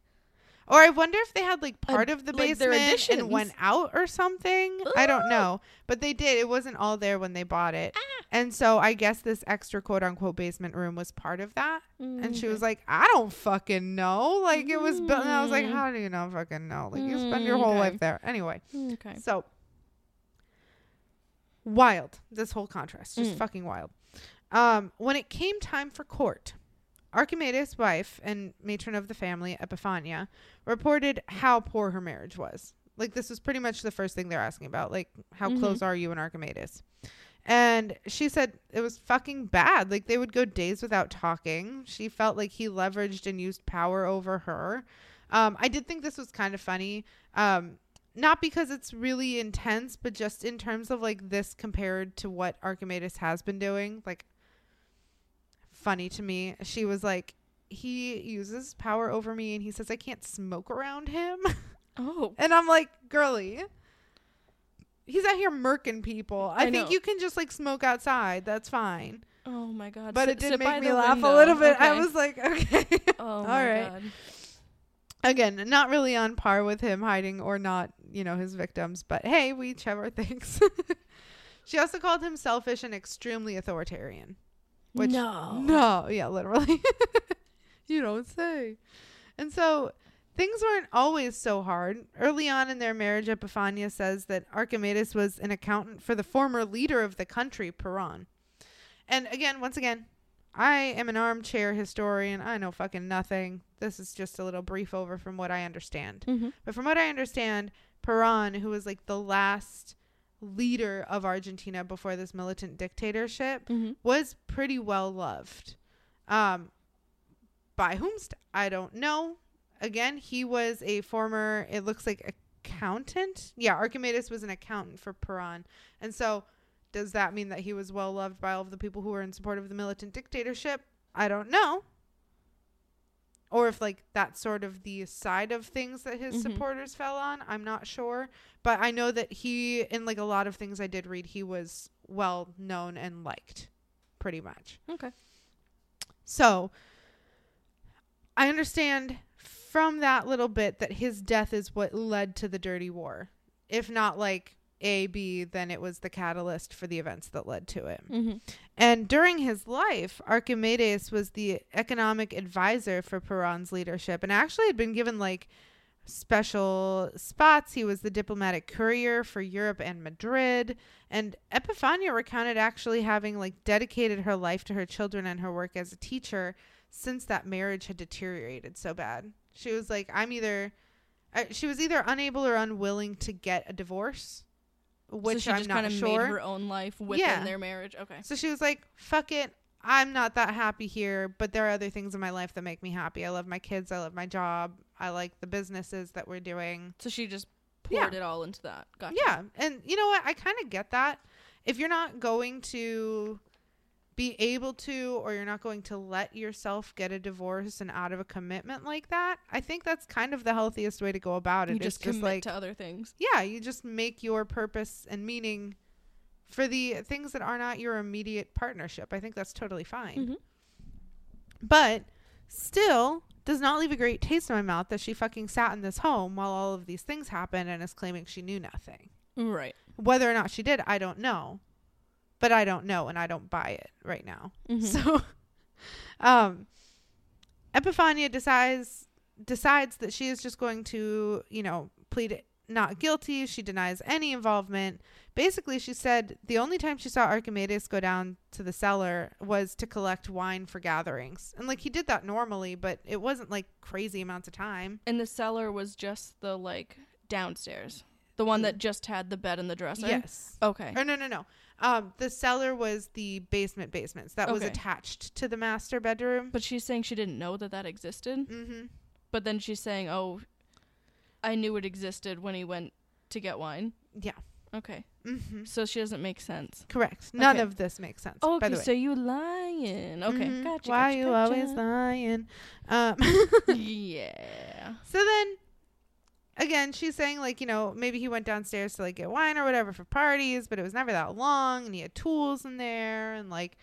It, yeah, he went down there. He never forbade anyone from going down there, but it's not like we really had anything to do in there. Mm-hmm. As far as she says she knows, it's just a fucking storage space. And pretty much all for his stuff, right? Mm-hmm.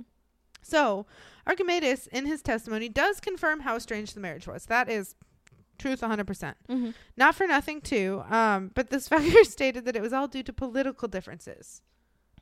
And once That's again, rich. yeah. Well, normally that wouldn't bother me because politics is going to be fucking politics. The concern is that it's fucking Argentina, and this whole ass time, it's about political differences with full on death squads that this man is goddamn a part of. So if he's saying that we're having political differences, Then his wife would have been. the enemy, yeah.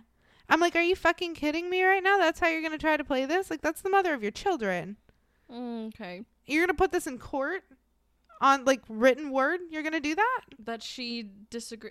Yep. Yeah, you just put a hit on her. Nice job. literally Mm, so okay. i fucking hate that as far as i know she was not killed but like you're taking a big ass chance there so but his testimony otherwise was full of contradictions riddled with holes but mostly full of contradictions between him and epifania and despite any effort of deny, deny, deny, he also stated that he was pressured and threatened into kidnapping Nelida for political affairs.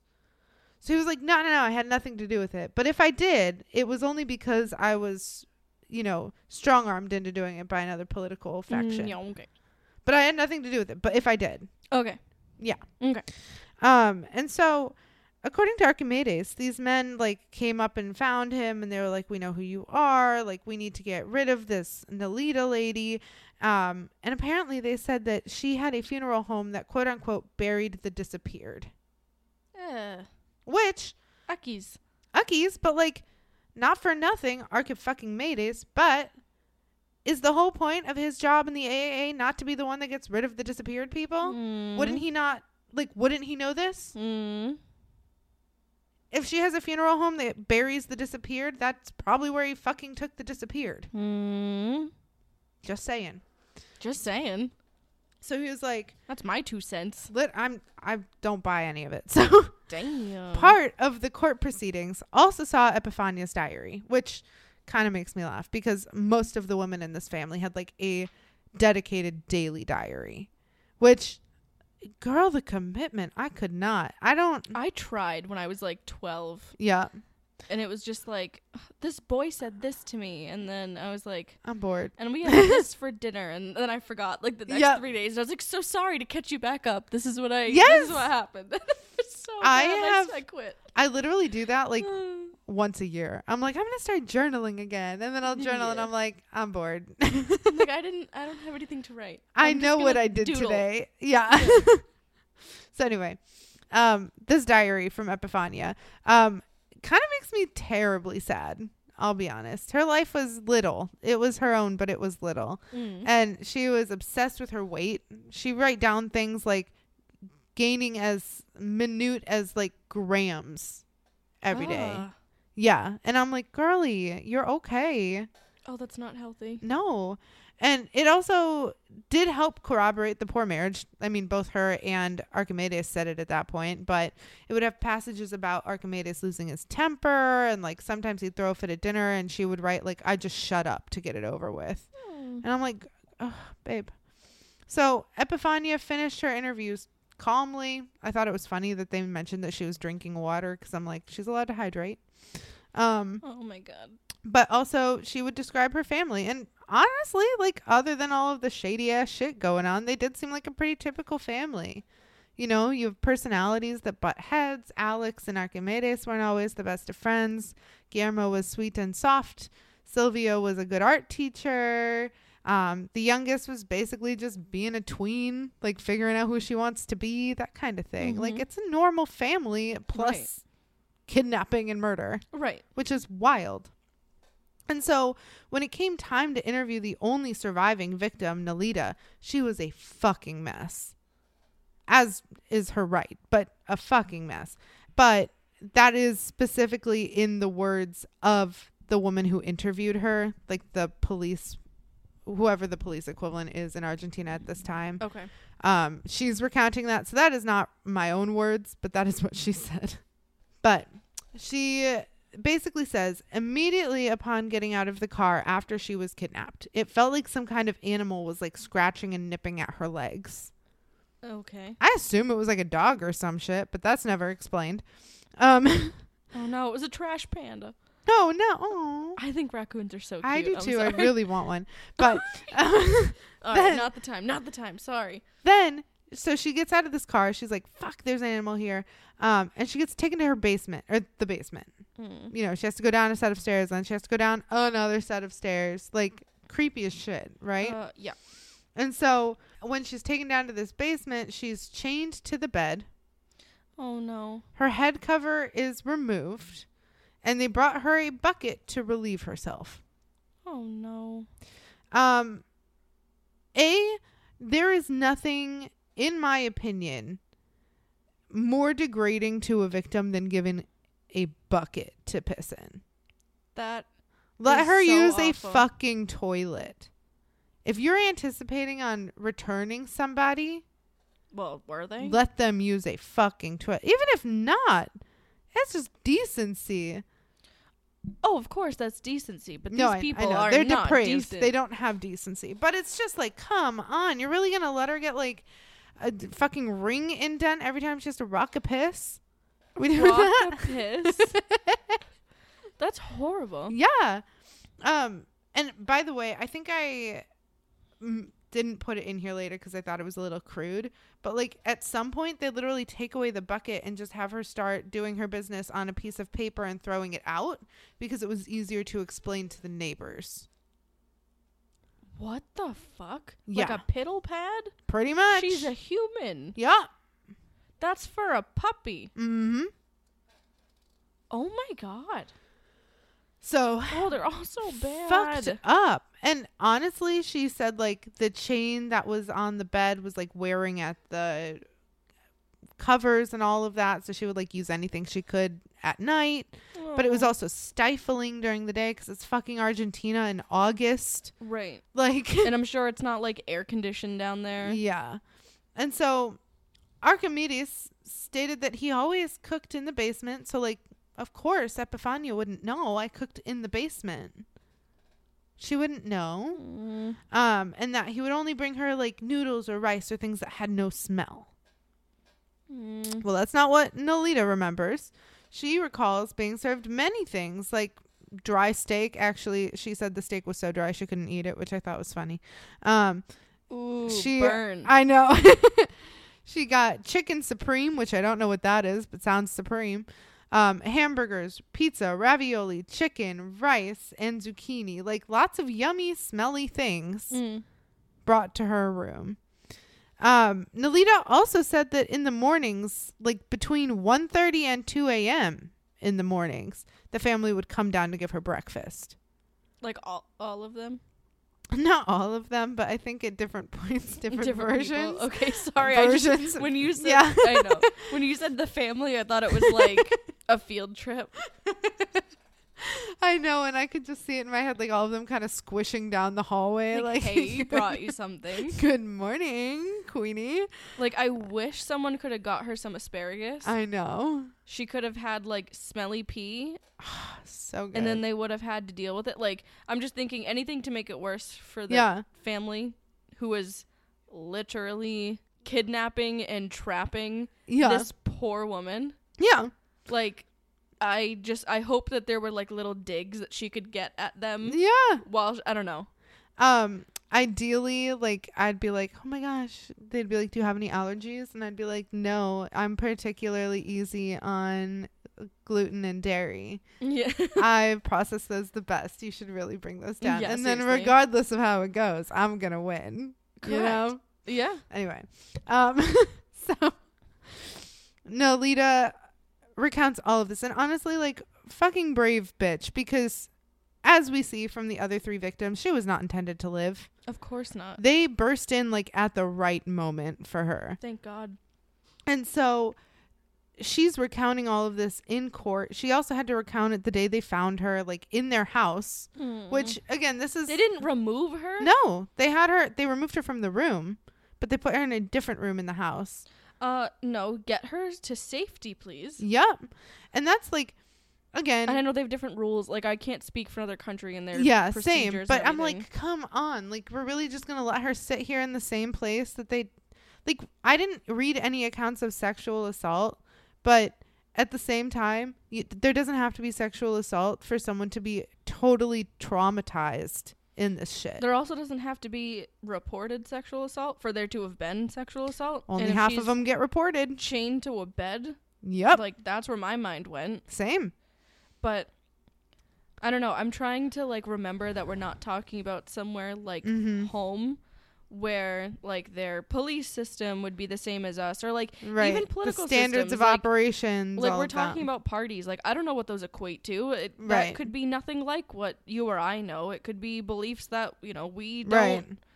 really ha- i don't know like i just think that there's i I have to keep checking that box in my mind that like, like we're this yeah abroad. yeah we're far away but it's one of those to me that's like come like we don't have to have the exact same standards of operations but it doesn't take a brain surgeon to realize that maybe this person that has been held here against their will for a month doesn't want to be here a second longer. Like maybe you should i don't know. And if she's been there a month and she's been held underground in a place where i'm sure isn't well ventilated mm-hmm. that is probably severely humid, being fed whatever it is that they'll give her. Now, it sounds like she had quite the variety, but was Mhm. that once a day?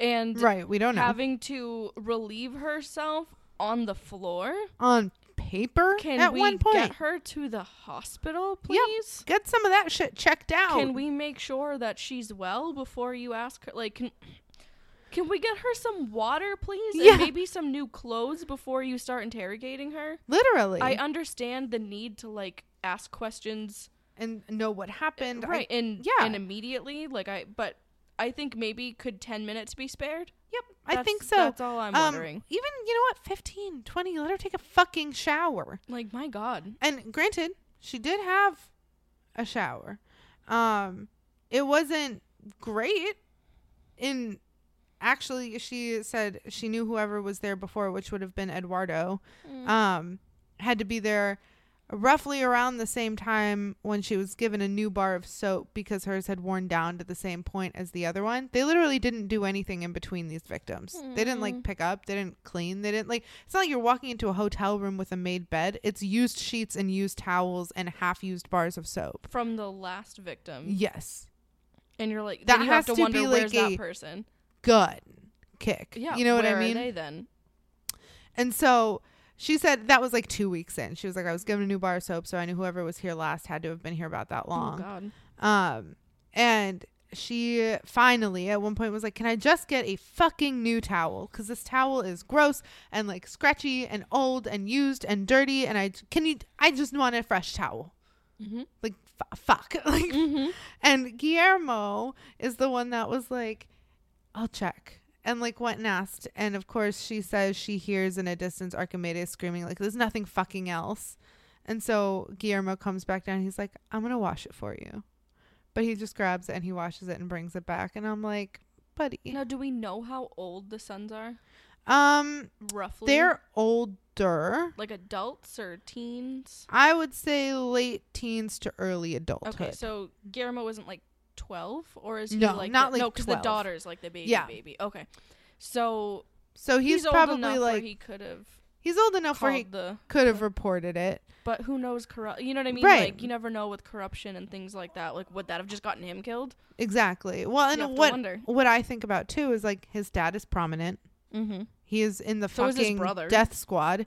His brother's prominent because For everybody loves him. Right. Yeah. And he's probably stuck in the middle. Like, do I take a chance on a new, like a newly put together civilian rule Argentinian, like, government style Mm-hmm. after the dictatorship was ended? Which, by the way, most of these happened during the dictatorship. So, was he supposed to, like, call the crazy people? Mm-hmm. And then on top of it all, his dad was like the fucking worst of the crazy people because he was the one that's like, oh yeah, you're gonna kill him. I don't mind getting rid of him. Don't worry about it. Call me. Good old Archimedes on the line. And so apparently he did a really good job at hiding a lot of this really disgusting personality, Archimedes, because even like his daughter Sylvia refused to believe that he did any of this of his own volition when he said like the political people story that they twisted his arm into it she was like that's what it that what it, that's what it was. Like that cognitive dissonance was so strong. Mm. and so back to Nelida she says that in the mornings again that between 1.30 and 2 they'd bring her breakfast and again it was typically Guillermo who would bring whatever was in the kitchen for breakfast so from what I understand like his role in this was very like caretaker to the victim Hmm. which is kind of fascinating if you think about it.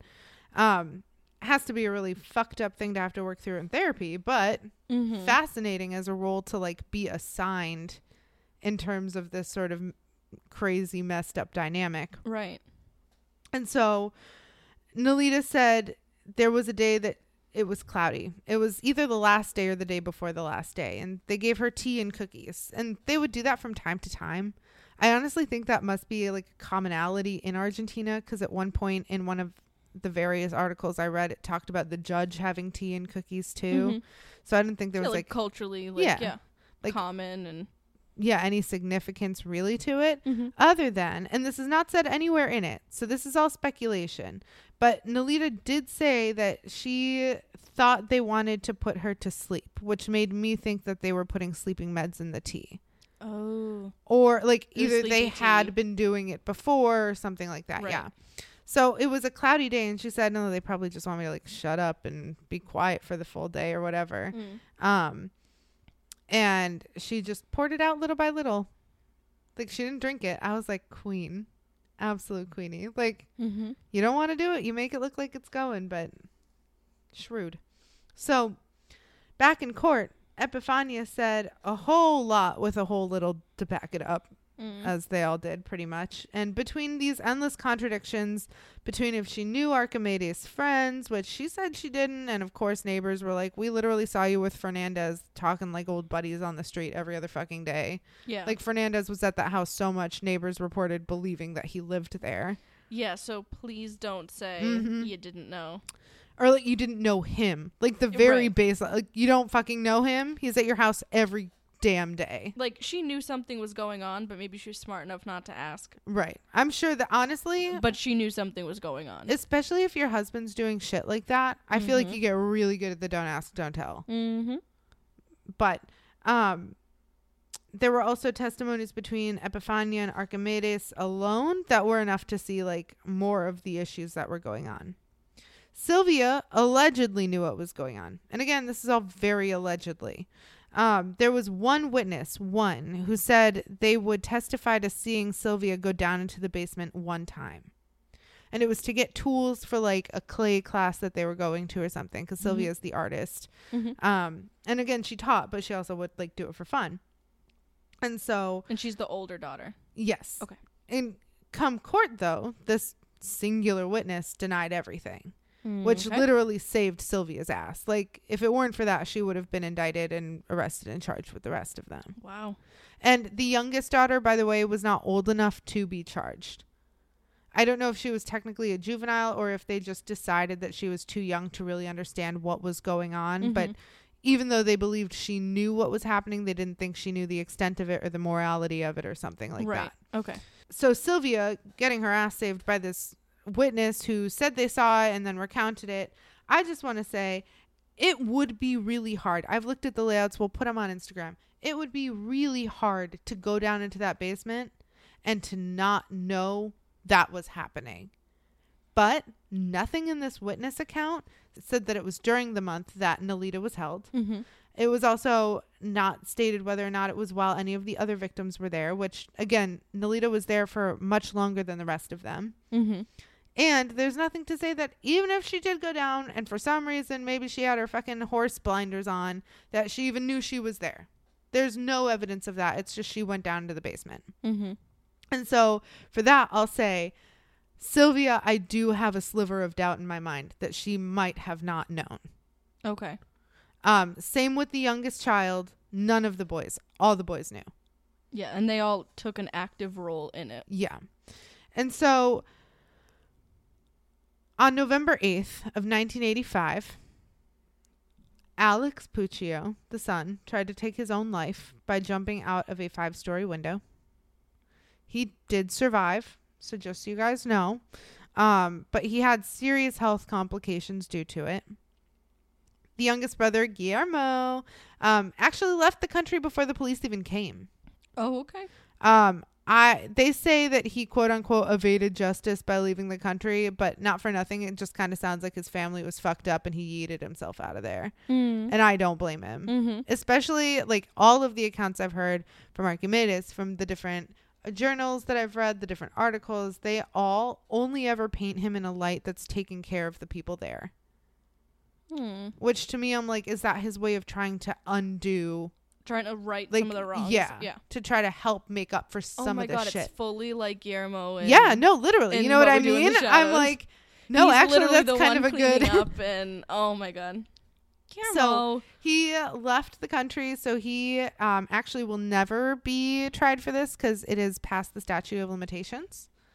Um, Damn. Okay. yeah. So Did he go back, or we don't know where he is? I'm not sure. He was technically considered a fugitive for 13 years, Ooh. but that's when the statute of limitations was up. thirteen So years. yeah, so he could have gone back. Spooky. I know. Well, to be fair, I don't know if he technically was considered a fugitive like after everybody was charged. Mm. And maybe it's like 15 years or something like that, and courts take time. I don't Right. know.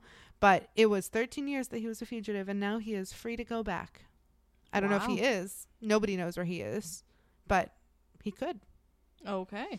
Um, something worth mentioning that Sylvia fully believed in Archimedes. He Mhm. said he did everything for them. She bought it. And she has interviews out there now, even being like, Yeah, my friends were like, You seriously buy that? And I'd be like, Yep. Like she bought it. But then when everything came out about the Puccio involvement in the other three kidnappings and murders, Mm-hmm. she finally she was like fuck it fuck this like this is shit and so when that news broke archimedes called her and she literally he was like i just want to talk and she literally was like do not call me you're dead to me and hung up Wow. So she fully believed that yeah it was all fake and Like, either fake or was his- yeah. do it. Yeah. if he did anything he did it for them and he did it out of the goodness of his heart and like And then she, She- found out he was actually a murderer. fully believed it. And like I feel so much for her because what must it be like to put your ass on the line Mm-hmm. for this horrid human who you just believe in because Mhm. it's your dad and like has loved you for your life. Yeah. And then you find out that they do all this shit. Like And then you probably also have very fond memories of who has probably been a good man in your eyes for your life, or at least not a bad one. Right. And I think like this is a perfect example of when we talk about family members and like kids being secondary victims. You don't have to be the one to have this shit happen to you to be seriously affected by it. Of course. And for her to like not only get up on stand in court and say this shit, but to believe it, to stick up for him in front of her friends, to like Mhm. fully take this on and then have it be like, oh yeah, he also killed three people. Two of them were your brother's friend. Mm-hmm. Like, I'm glad she called and she was like, you're dead to me and hung up. Yeah. And I was like, get it, queen, like snaps for Sylvia. So, um, other things to keep in mind here Epifania did get sentenced, I believe, to like two years. It was almost nothing. Oh, okay. Um, uh, there's a lot of debate on her, and we'll talk about it in a second. But I just want to get through the rest of the sentencings. Um, Archimedes still contended that he was pressured from political forces and that it was not of his own hand that he did these things. Okay. In December of 1985, he was sentenced to life in prison. Um, but y'all know that life in prison is never life in prison. So it took 24 years, but 24 years later, he was released on conditional bail. Okay. While he was in prison during that 24 years, he converted to evangelicalism and started to earn his law degree.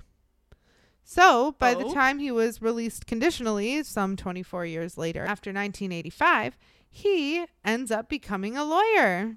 You're shitting me. I'm not. He literally like disregards his whole family. He becomes a lawyer. He moves to a retirement community with a quote unquote much younger woman. Okay, so he's not with Nope. her anymore. Okay. Nope. Uh, Is it Epifania? Epifania. Okay.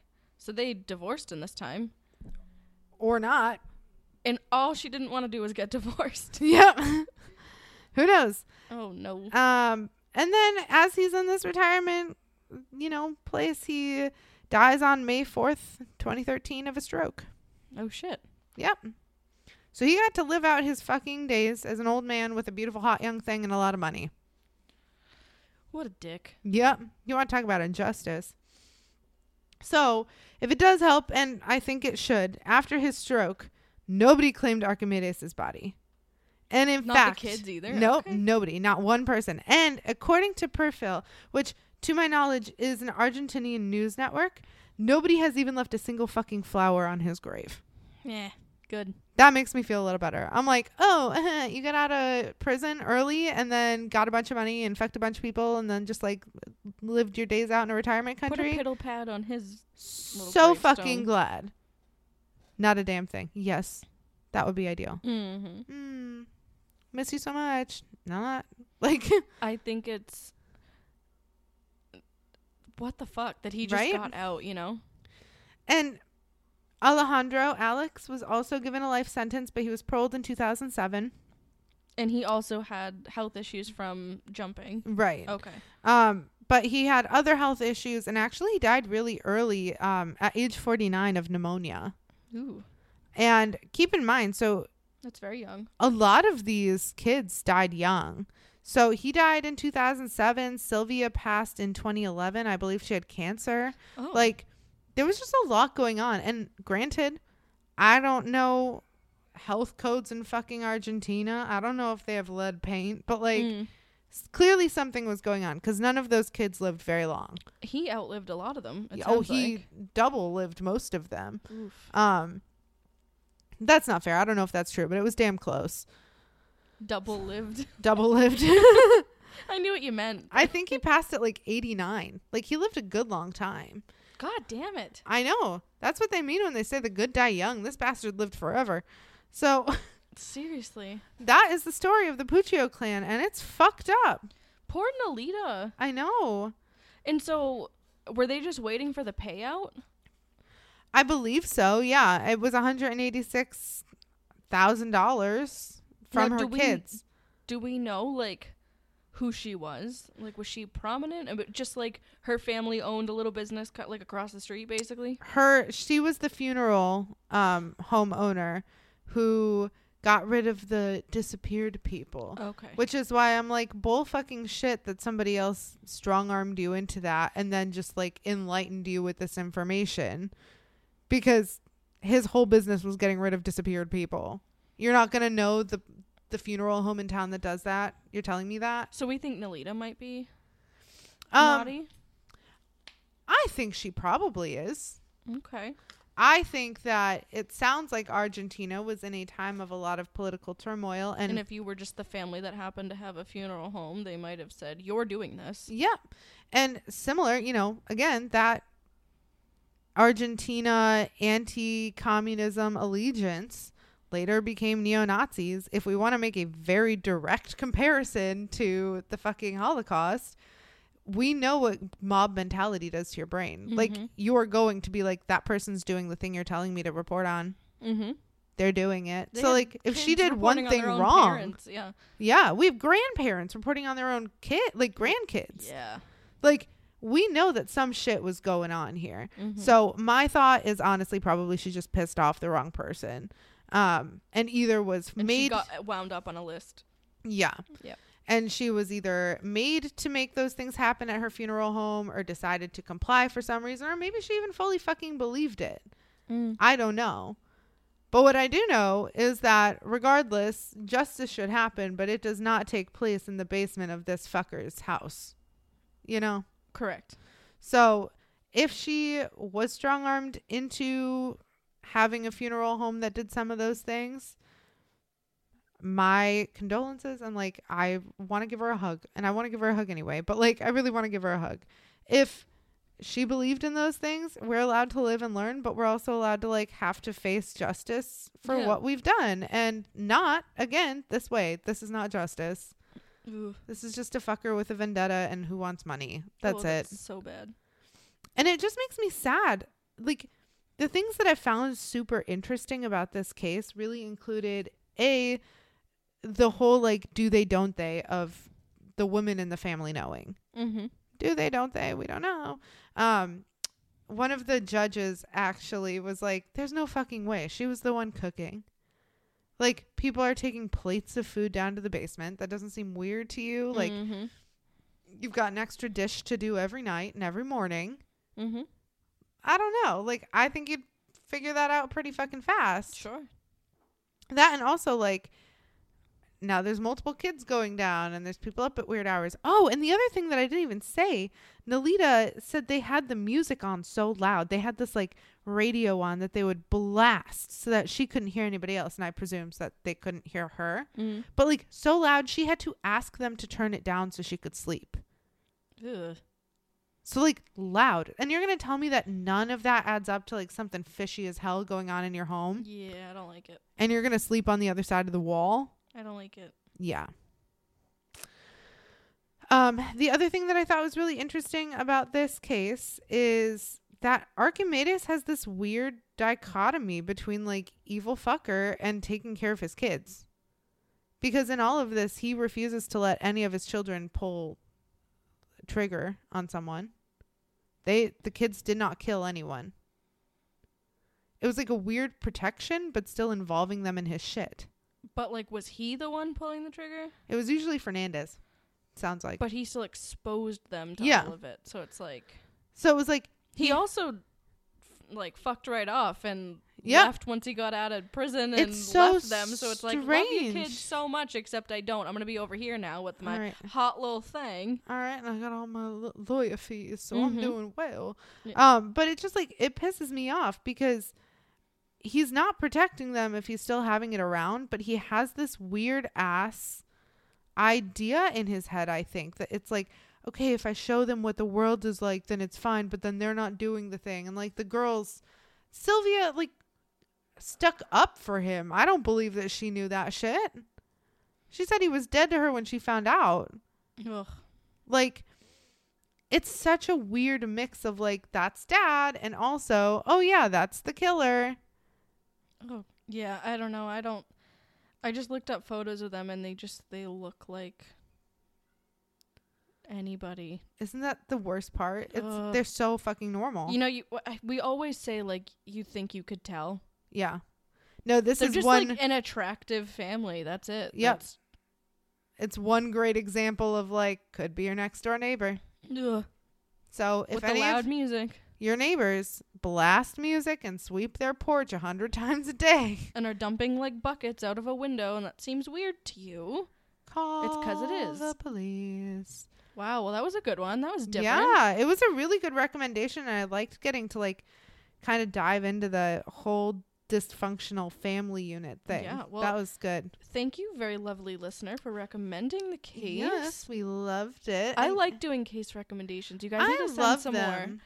Yeah, send them in. You can send them to our DMs. Sometimes we have like an open um, box on our Instagram story, which if you wanted to like go check out, let me tell you how to do that.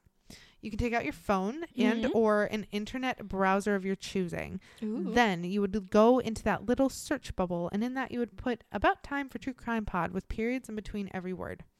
Then, after that, you would look at our little page, um, click on it and then you can look at our stories you can look at our highlights. We always have posts of the people places and things we're talking about. Um, and if you need it spelled out for you don't worry i didn't forget. It's A-B-O-U-T period T-I-M-E period F-O-R period T-R-U-E period C-R-I-M-E period P-O-D because podcast was too long. And if that was a bunch of mumbo jumbo, it is in the show notes. Don't you worry. Of course it is. Do you want to know what else is in the show notes? What else? Our email address that you could certainly send us a little email at. So our email address is about time, the number four, tc at gmail.com. So that is A B O U T T I M E numeric 4 tc at gmail.com.